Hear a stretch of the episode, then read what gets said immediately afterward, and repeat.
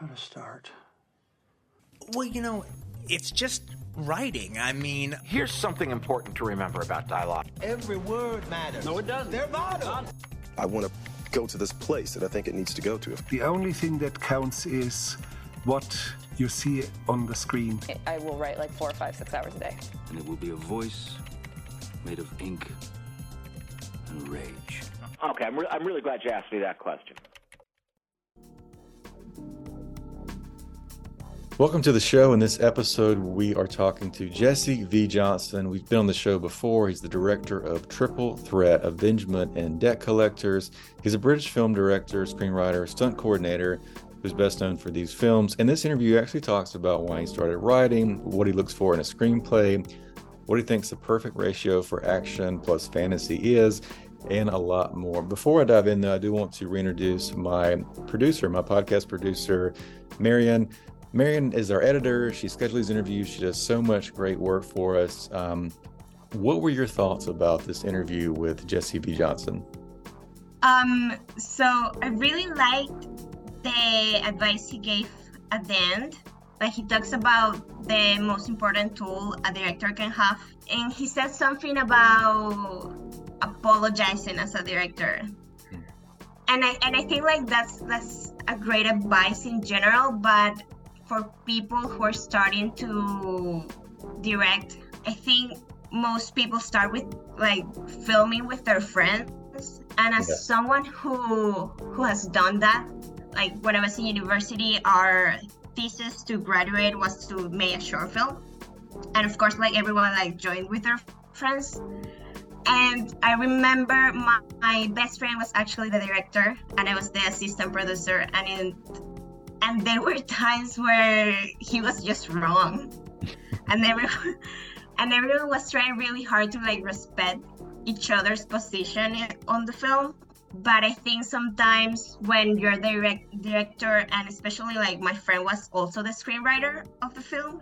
Mm-hmm. so he was he had like really strong opinions of how he wanted it to look.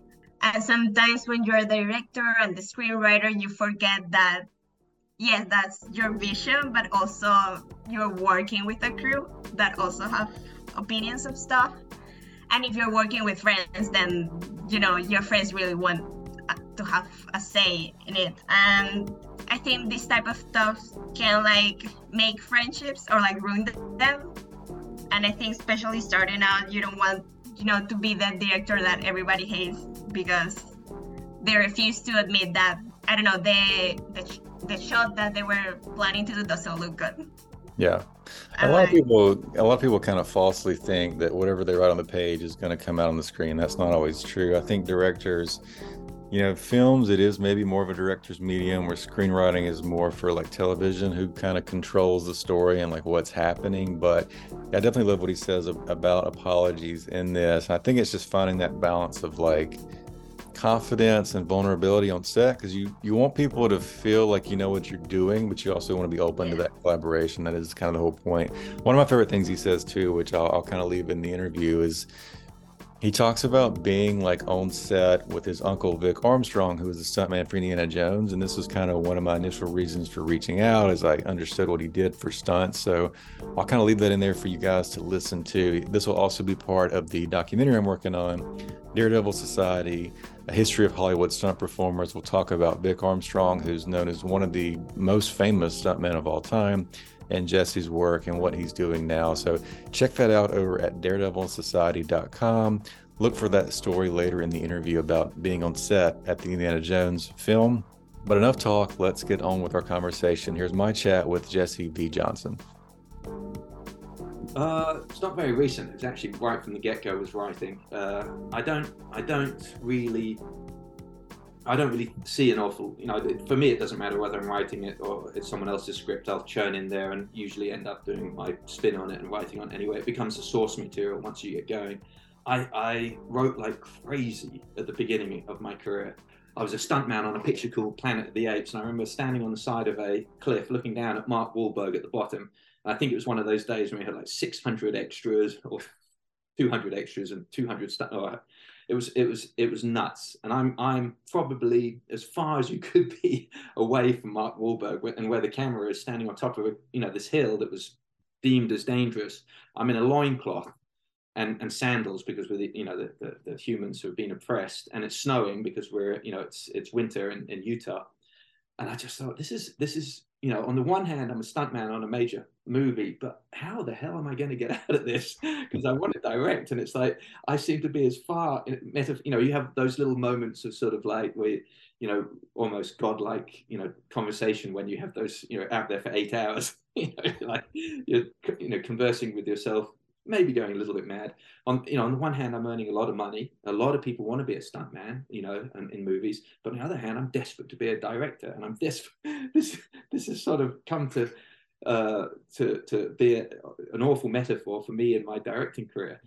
Uh, so at that point, I realized I had to write, and I just had to write. And and and there was a there's a famous quote, you know, I think Scorsese starting off with his things where Corman said, you know, write about what you know.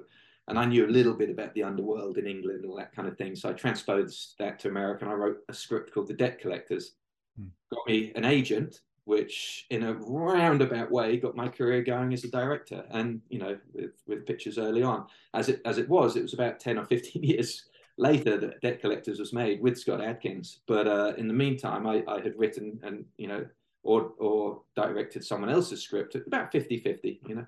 Mm-hmm. Uh, and to me, as I said, it doesn't matter where the source material is, it becomes simply the blueprints for the film to be respected and followed, but only to a degree. You know, if you're on set and you're listening to the scene being, uh, uh, you know, read and you know they're supposed to do it one way. You have this inner sense that says yeah it's not working. You know we're going to have to tweak this a bit and do that. And you have a little you know a little bit of improvisation and that's often where the best stuff comes from.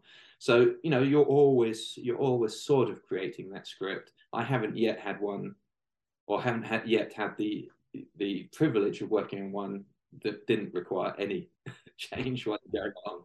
Uh, so it's it's always been a part of my directing anyway to do a little bit of, of uh, delicate moving. But the Debt Collectors films I wrote, uh, Avengement I wrote, uh, uh, Accident Man was Scott and Stu. Uh, uh, Triple Threat was was basically me and the producer writing it, and then you know. Uh, so it's you know it's been a it's it's you know it's been going on for some time, Brock. Yeah. but but on this one there was no co-writers listed, but that for me that, that doesn't really make much difference, difference anyway. Uh, this was a script I wrote quite some time ago. You know, uh, it's something. so some of, of the the Scott Adkins films, like if, if he's writing or if he's involved, he's looking for a vehicle for himself. What are you looking for with scripts? Are you looking for like elevated action throughout the film? What kind of things stand out to you about reading a script? Well, that's very interesting a very simple question to ask and a very difficult one to answer. But but for the most part, I'm looking for something that's going to entertain me for a year and a half because that's how long it's going to take to finance it, develop it, film it, do post on it, and then come on to uh, interviews on Zoom and promote it. Right. So I want something that's going to excite me for that year and a half. And so I look for films so that I have a huge collection of movies that I adore that I go back to. I watch over and over from the searchers to the young Mr. Lincoln to to to modern, more modern sort of trope stuff that you know that just you know Truffaut and things like that that pull me in. So I'm looking for something that's gonna gonna get my attention, uh, which means it has to be relatively fresh, new, interesting, touch upon something in my personal life, uh, you know, and and keep me excited and, and pushing the boundaries of what I've done, trying not to repeat myself ever, which is a very difficult thing to do. Yeah. Uh, you know, especially when you're you, you were making six or seven martial arts films in a row where it ultimately becomes what excuse is there in the world for these two people to fight without shooting each other? You know, that's right. Uh, how, did, how did they get away to fight the second time? Yeah, you're thinking, how, how did I do it? I'm I'm 50 and I've never had to actually use my martial arts in a real situation, in a ring, but never never in a, a real situation. So how have we got these two intelligent human beings, or one of them's intelligent, presumably because he's the lead, why why is he now got to fight this guy physically? What on earth has the world got to? Has his scenario got to that he's actually got to have this fight? So a lot of the time it was trying to come up with the motivation for that, and from that, you know, the story evolved around that and how original that was and how interesting. You don't want to have the two actors look at each other and go, "We're so."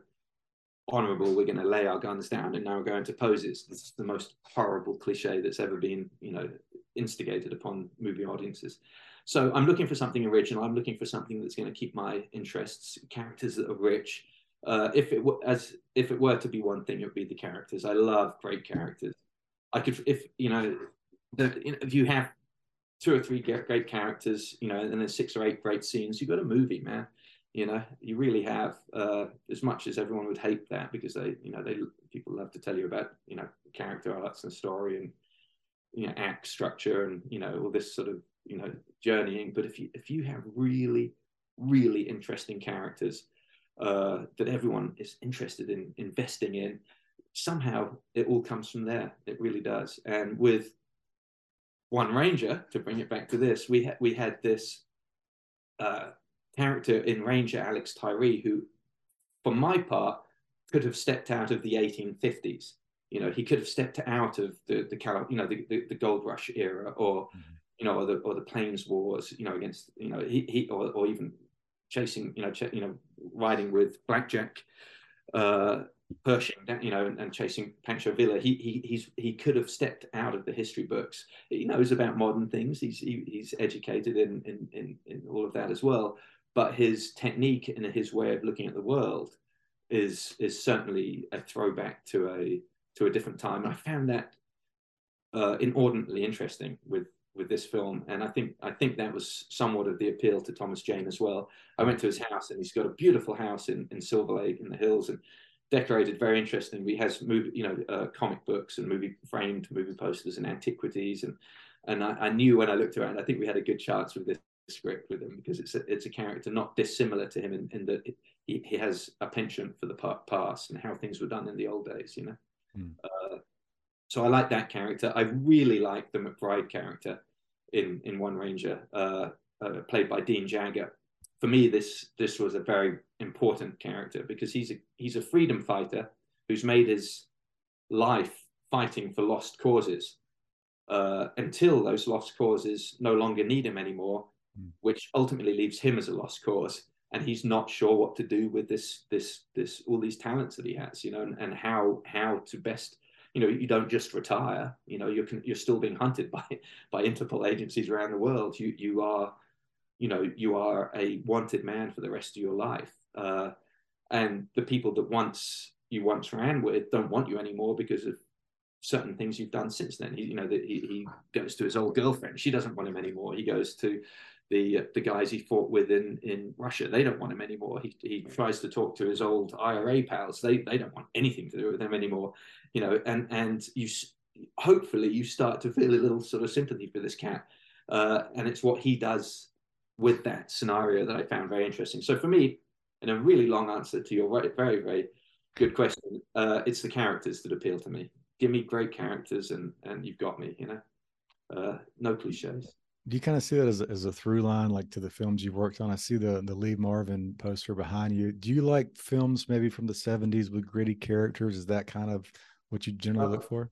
yeah I, I, love a lot of those pictures from the 70s uh, i like the 60s uh, there's a few in the 80s that i like but but you know I, i'll always circle back to hawks and Boetticher and uh, Ford to more they're they're they're beautiful period from sort of 1939 to about 1968 and then you then you move into Peckinpah, and that's also my area of you know I, I love his work as well, adore it. And up here, if you look the other way, you'd see 10, 10 books on Sam Peckinpah, you know, uh, only only rivaled by the eight on John Ford that went next to him. So it's these these these guys were were people that appealed to me. But but I think a lot of what I liked about their work and people like Merian C. Cooper and Hawks was and and Wild Bill Wellman was that they were basing their characters more often than not on either people from literature or people from real life.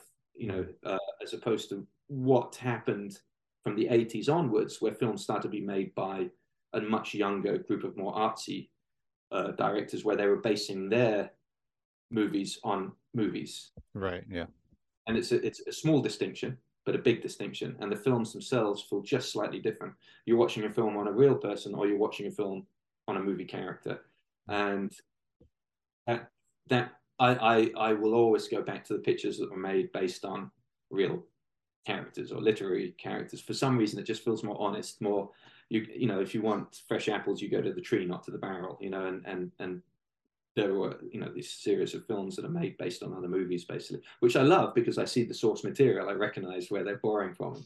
Oh, we I've taken this little thing from here, and this and, and this is interesting to watch for me as a as a student of film, but it, but it can be dangerous territory when you start to write and make your own films. You want to go you want to go further back, you know the rules, the groundwork, the beautiful literature was there from the very beginning, and it became an incredible art form by the 30s, 40s. You know, started to fall apart a bit with the advent of TV. But you look at these pictures; it's all, it's all there. All, everything you need to make a great movie is there. You know, technical stuff has changed a little bit. There's modernization of this and that. Every eight or ten years, the technical stuff changes you know, uh, the massive, you know, you have to go with the flow. You, you, it's important not to be a Luddite. I think what I'm saying is the the you know all of my inspirations, uh, my most true to form ones, uh, are probably pre pre 68. It seems like when you're writing characters based on other movies, you're going to go kind of more extreme. So, do you think about with your characters that are more based on real people? Are you trying to ground the action and make it as realistic as possible? How do you think about shooting those action scenes and writing those action scenes? Uh, yeah, as real as possible. You want you want techniques and things in there that haven't been seen before, that feel real, that give that that element of reality to it, because that's what the audience likes. Oh fuck me! Did you see how he did that with the gun, and he did this, and that happened, and, and you know, people love that. I like that, seeing something original happen in a film. That's, you know, but you're also looking to make a fantasy film that is that is going to excite people more than just watching, you know, a police documentary. And uh, one of the first films I started out on, I spoke early on about, I was 14 years old and I worked for my uncle as his bag carrier on Indiana Jones and the Last Crusade. He was doubling Harrison Ford. And they had a saying on those pictures, it was reality plus 10% fantasy. The 10% fantasy being the ability to survive things that you probably wouldn't survive unless you're extraordinarily lucky. Uh, and I think for me, that's a fantastic ratio. Reality plus 10% fantasy on top of that. So you do your research, you come up with a totally real action sequence, but then you've got to remember also making something, you know, that people are going to sit in the movie theater. You have a certain artistic license, use it, use that 10% fantasy and give them something really fun. But it's a fine line. You start going into 20% fantasy, you start to, you know, you start to make that fantasy element too, uh, too much, and then you have floating cars that can cross bridges, and you know, you know what I mean, and and yeah. On their side for no reason, and uh, guys that can survive seven story falls on the head and s- somehow pop up and shake shake it off, and and and it's okay, but you know now you're in a superhero you know scenario. You're no longer with real people, and and I think we have enough superhero movies, you know, without mind joining those as well. Uh, so yeah, ten percent fantasy I think is good. So if if if that were going to be an overriding uh, ratio that I'd like to stick to, I think that would be something I think about when I was making my action for sure. If if you, I was forced to explain it. Coming from your background, how do you think about hiring stunt coordinators and actors? Like Thomas Jane is a very physical person. Obviously, Scott Adkins is, but tell me a little bit about your thoughts about working with actors like that and stunt coordinators. That's a good one. I mean, you you know, there's a moment of honesty where you have to sort of you know explain to the actor that they can't do the stunt because they hurt themselves the last time they did it, and you can I'm going to have to let the stunt double do this, and you do a quick little bit of minor you know adjustment in your head. Uh, some actors may think they're more physical than, than they are. Others truly are truly physical you know phenomena like like like Scott Adkins. Thomas Jane was Thomas Jane had incred- has incredible intestinal fortitude. He just keeps going, and it was cold, it was exhausting, it was unpleasant. Uh, he comes into work with no shoes on, with bare feet, and walks walks his trailer. He's an interesting cat. He didn't he didn't mind any of the physical uh, uh, difficulties, but the sheer the sheer ability to to fight you don't you know you can't teach someone in you know in a week how to do this you know do this stuff so you're very careful so there are obviously places where we used to stunt double with him of course of course i'm not going to hurt him and i'm going to make him look as good as i possibly can you know the the, the character ranger tyree has to look great you know uh, has to look adept and i'm not going to risk breaking my my lead actor, you know, Yeah. to do that. I'm going to put a stuntman in there, and I love him to pieces. He knows how to land on that knee and make it look painful. And you know, if he does break it because he messes up, then we have another stuntman ready to step in. Hmm. You know, uh, he won't, and we'll make sure he won't, and we'll make sure he's padded up. But but it's it, you don't want to have that scenario happen to your actor, uh, and so you are conscientious of that at all times. Uh, you try and you, you train them up, and you have a certain period of sort of rehearsal where you get a very good idea of the physical capabilities of, of the person you're dealing with. Uh, Dominique Tipper was fantastic. She had incredible physical uh, abilities, and I, I, she was a dancer, I believe, a professional dancer, and, and and that's often a really good place to come from for for a stunt actor if they've got a really good history of dance. It means they'll remember choreography. It means they can make things look natural that were perhaps very unnatural physical moves. You know, uh, like if I walk across the stage, I, I, I, I look terrible, and if I if I jog, I look rubbish, and if I fall on my knees, it's going to look painful because it is painful. But an actor, a, a, a, a well trained dancer, can do that. Can slide in on their knees and do it six or eight times, and they'll be fine because it's something they they they know their their instrument so well. You know, so uh, she was very very good. Uh, Dean Jagger, ex sort of MMA you know skateboarder and knows his physicality very well and was very good as well. And and as as you, I'm not sure if you're familiar with Jesse Liaudin. He's a he's an ex UFC fighter and uh, was very good at looking after himself. And we didn't. He was like a tank. so he was he was good. And we I think we doubled him for one scene on a motorcycle that was taking off, and he was very very upset because he said he can ride a motorbike. But production came in and said no because of the nature of no helmet and by, by the side of a canal, and so we had a stunt double jump on the bike and ride away. But but I'm sure he could have done it. But yeah, you've got to, you've got to, you know, it's an astute line. You've got to be careful. You don't want to double them if they can, you know, make the film look better to have them in there and they're going to be safe. But it's choosing where, where you say, okay, this this needs to be a stunt double here. So for this one, you wrote the film, you're directing it. But if if someone else had written this film, how much description would you want to see in terms of like it's like Thomas Jane's character fights and handles a gun like a ranger, these other characters are fighting and handling guns like British intelligence. Is that stuff on the page, or is that something we kind of figure out later just based on the description? Uh, sometimes it's on the page. Uh, if it'll help the actors, it's on the page. Uh, I, I'm quite lean with the way that I describe the action. I don't like to read a lot of choreography. I don't want to read a lot of that stuff. I don't want to read the type of gun that's being used. I don't want to read the caliber, all that kind of crap. That's all. That's all. You know, sophomoric sort of showing off. Uh, I want to know exactly what the you know what the audience needs to take from the scene uh, and what will benefit the story and, and me you know what help I can have you know little little notes underlined that I'm going to remember that I can have on set that'll actually help me get it where it needs to be. The choreography I'm going to leave to choreographer. I'm going to work with him and the actors. They'll come up with all of that. We'll all be involved in that. There'll be a big sort of melange of us putting that together.